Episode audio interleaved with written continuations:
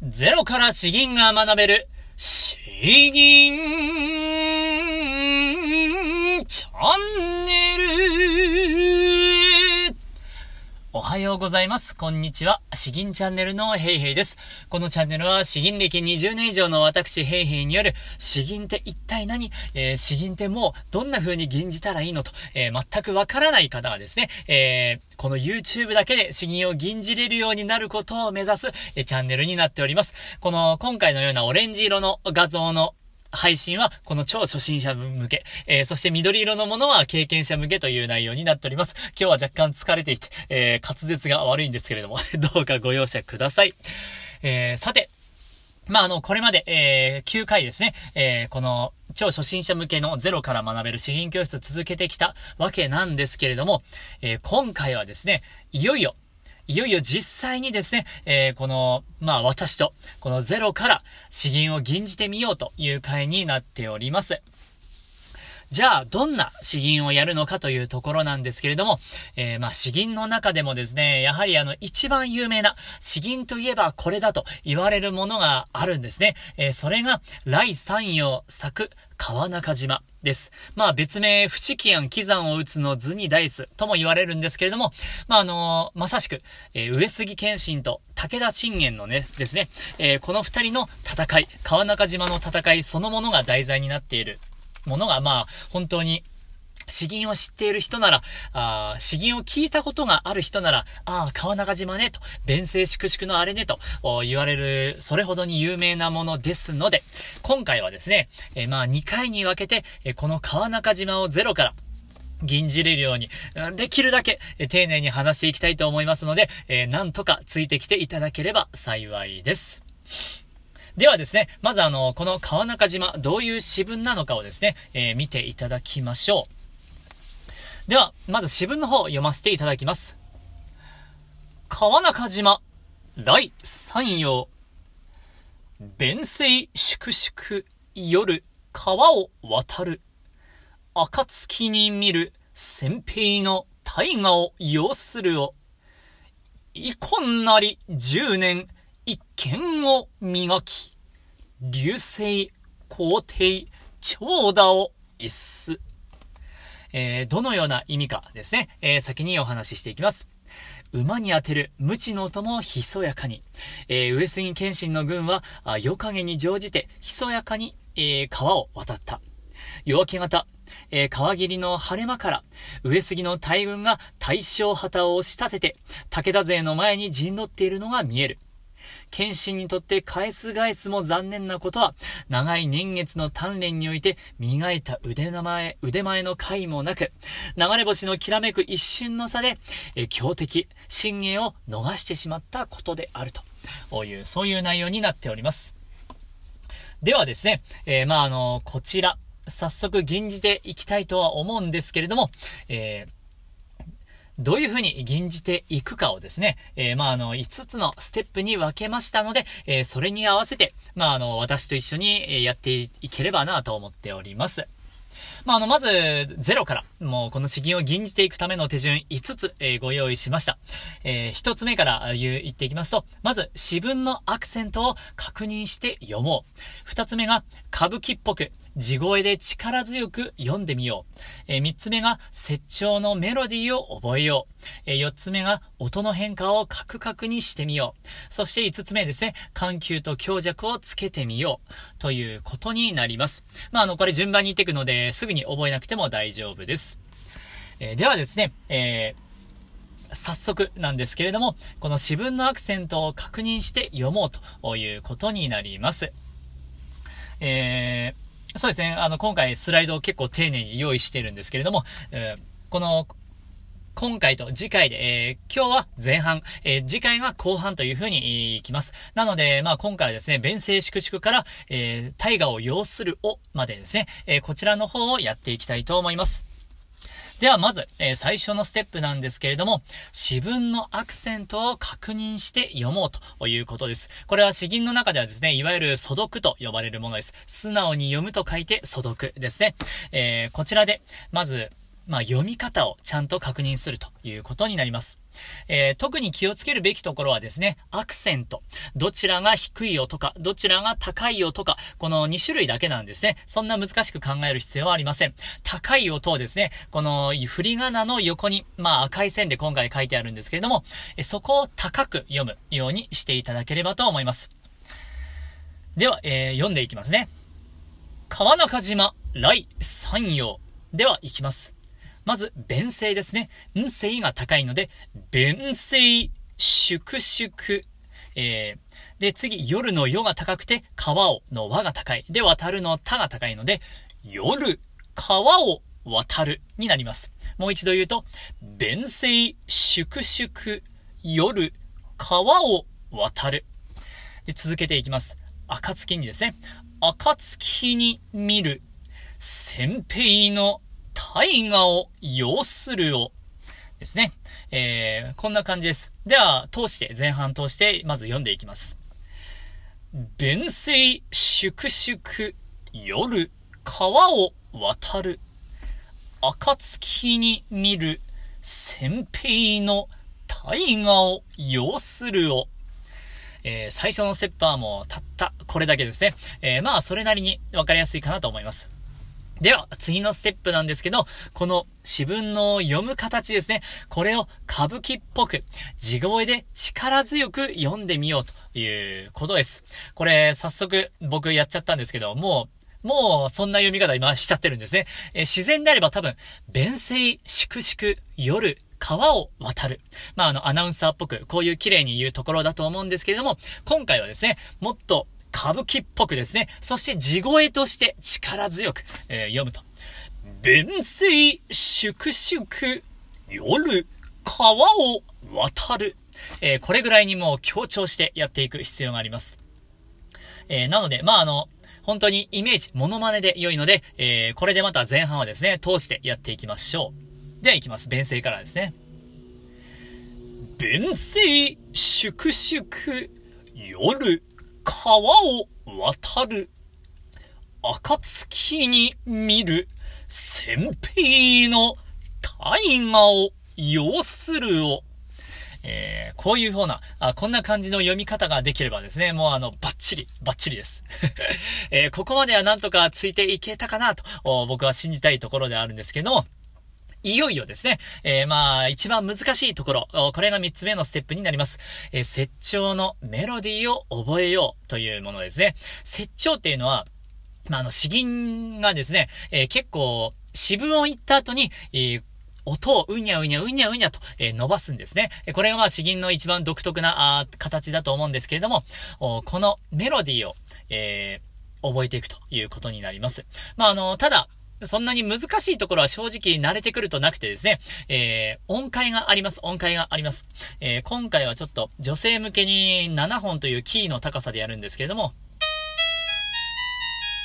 えー、男性の場合は1オクターブ下げてもらえばいいですね。あー男性であれば、あーえー、こちらで、まあ、あの、えー、一緒に吟じていただければと思います。えー、では、まずあの、弁声粛々ですね。えこちら。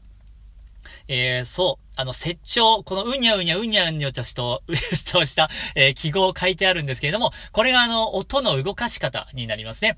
えまあ、あの、本当音の動いてるイメージが、あなんとなく書いてある。そんなイメージでもう問題ないです。えー、本当にそういう感じなんで。なので、弁、天性えー、このまっすぐ伸ばして、うにゃうにゃして、えー、落とすと。弁声粛々えー、こういうふうにあの揺らして落とすということになります。ですね。えー、じゃあもう一度、弁声粛々いきますね。弁声あ、間違えたな。弁声か。間違えました。すいません。えー、ではもう一度いきますね。弁声粛々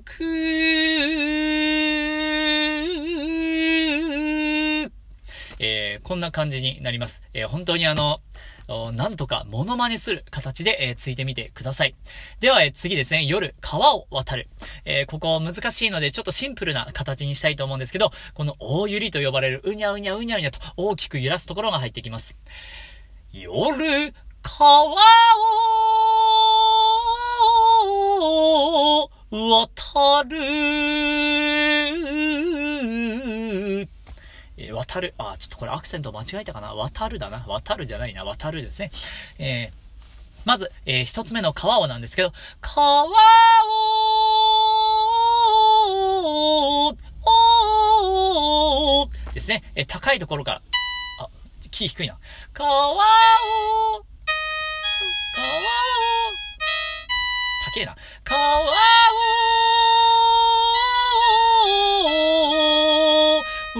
渡る。えー、本当に上がって下がってというだけですね。えー、もう一度やります。夜、川を渡る。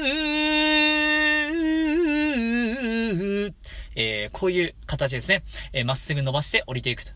うん、という形になります。では、えー、暁に見る。これはですね、ただまっすぐ伸ばすだけですね。あ、暁に、暁に見る。本当にまっすぐ伸ばして、ピッと止める。もう一度いきます。暁に見る。えー、では、次ですね。次は、揺り上げと呼ばれる設長なんですけれども、えー、まあ、これ、本当揺らして上げていく。形です。先兵のですね。先兵の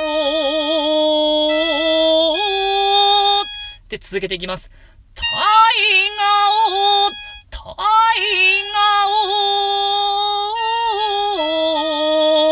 よ、よするここ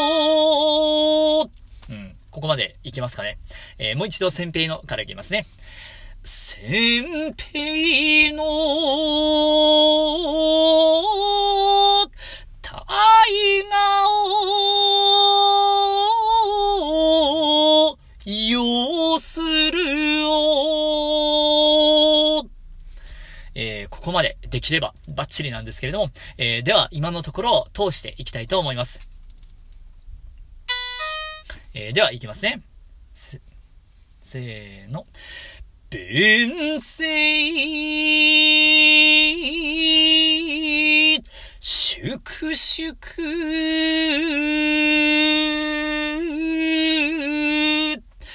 夜、川を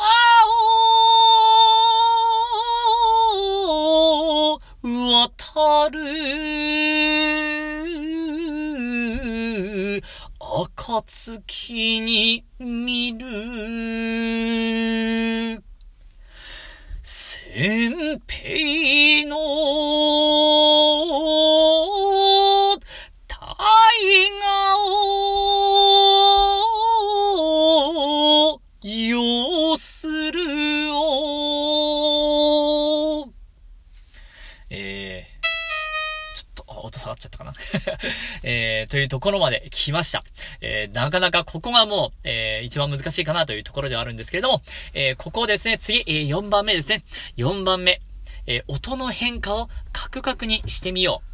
になります。えー、これあの、カラオケっぽくやるとですね、結構、角が丸い音の流れ、自然ななんか滑らかになっちゃうんですね。えー、ただ、詩吟の場合は、滑らかさよりも、いかに、えー、角、角張らせて、えー、カクンカクンと、えー、強調するような形にした方がいいです。なので、弁声ではなくて、弁声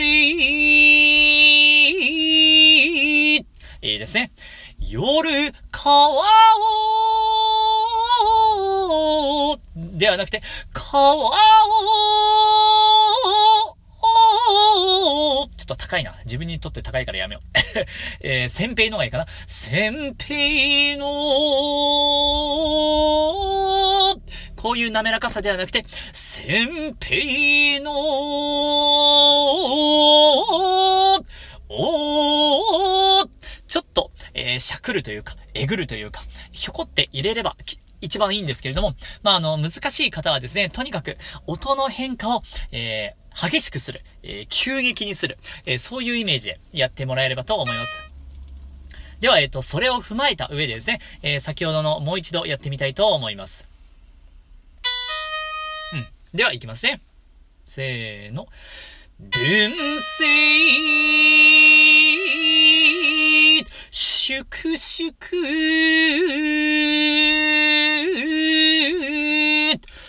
夜川を渡る先兵のあれ？違うな。俺間違えた。間違えた。えー、暁に見るから行きますね。間違えた。暁に見る。先兵の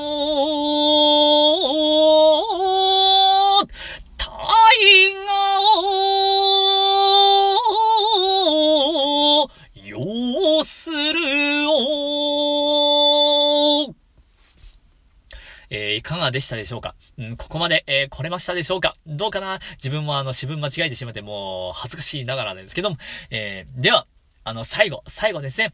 えー、最後。まあ、ここまでは結構、うんと、えー、機械チックに、えー、淡々と、言ってきたんですけれども、やはりあの、詩吟はですね、この、詩文の感情、つまり詩情と呼ばれるものを、どれだけ表現するか、えー、聞いている人に伝えるのかが大事になってくるので、えー、それを伝えるために、緩急とか強弱をですね、えー、それをつけていくことになります。なので、あの、ここはなんとか言語化が難しいので、えー、もう最後までここまで来たら、あとは、えー、僕のをなんとか聞きながら雰囲気を、えー、感じ取ってみてください。すいませんね。なので、弁声粛々、まずここ行きますね。では、行きます。えー、音を、弁声ですね。いきます。弁声、粛々、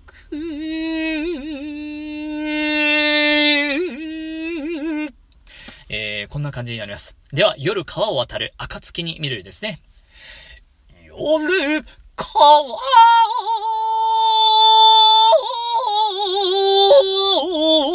渡る暁に見るえー、では、先兵の大河を要するよ。いきますね。先兵の大河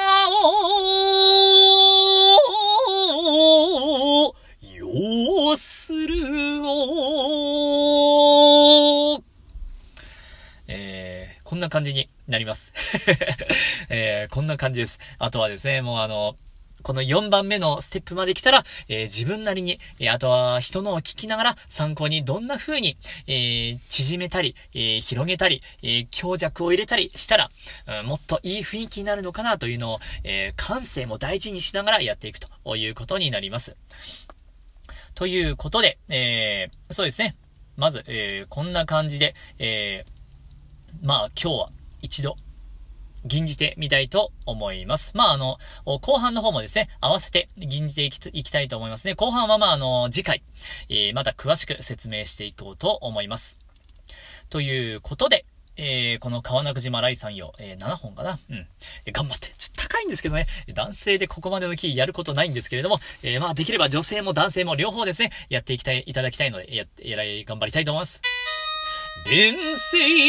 弁声、男性の方は、弁声、夜川を、ということになりますね。弁声、うん、よし、じゃあ頑張ろう、頑張ろう。えー、では、えー、吟じていきたいと思います。川中島、来三葉。遠征、粛々、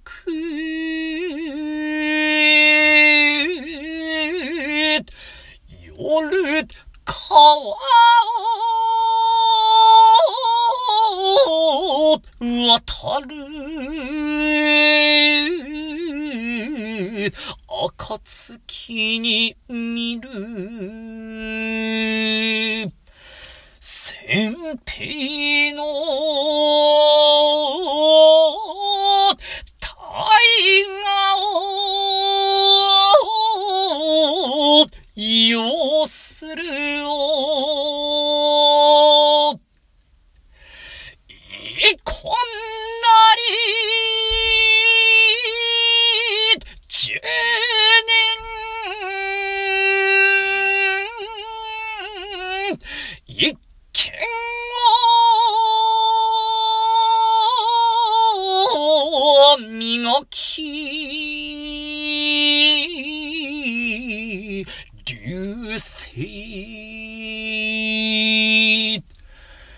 皇帝、